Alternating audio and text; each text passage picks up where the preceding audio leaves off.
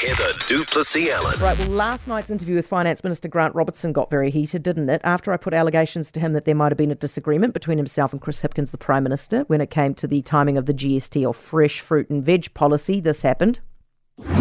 Complete lie here. The why would you repeat a lie with no evidence? Nicola Willis's lie. That's Oh. what you've just repeated there. She is lying about that. Is that how it works now? People just get to make something up and put things to me that have absolutely no evidence about oh, me and Chippy Grant, having an argument about. Oh, Stop about being something. holier than thou.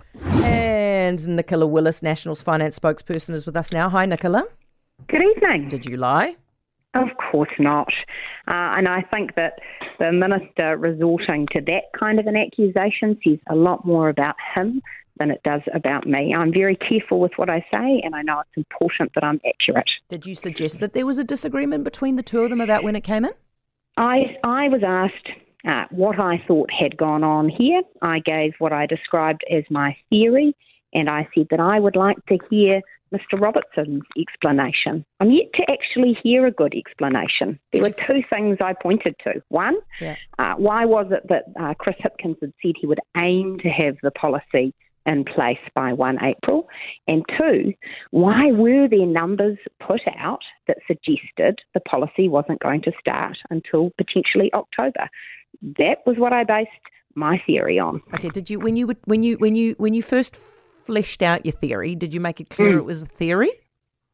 I specifically said, I think what could have gone on here is, and I said, I've got my theory. I'd like to hear his explanation. I was very careful. Okay. Now you've had some pretty good sources. I mean, you blew you blew the the story on the GST coming off before Labour even got to announce it. Do you have sources on this, or is it just really a theory? This is my theory. Okay. Uh, and on pre- in previous instances, I've had very reliable sources, and I've made that clear at the time. In this instance, I made it clear it was my theory. Okay. Are you going to sue him for defamation? No, the last thing he needs is a lawyer letter. Clearly, he's a man under a lot of pressure. I uh, think he needs a cup of tea and a lie down.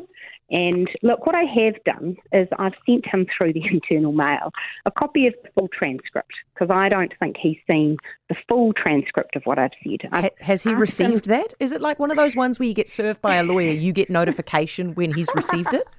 no, he probably hasn't received it yet. It'll turn up in his inbox at some point.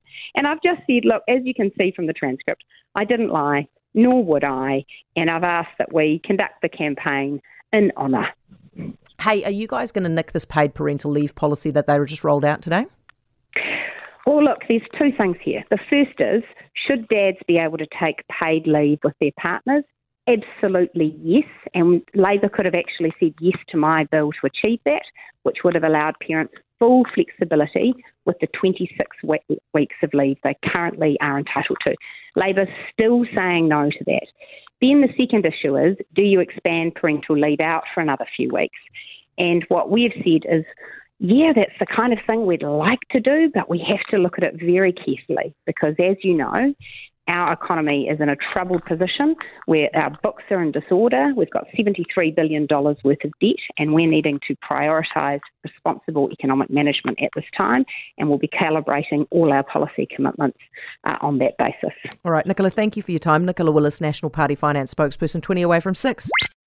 For more from Heather du Plessis-Allan Drive, listen live to Newstalk ZB from 4 p.m. weekdays or follow the podcast on iHeartRadio.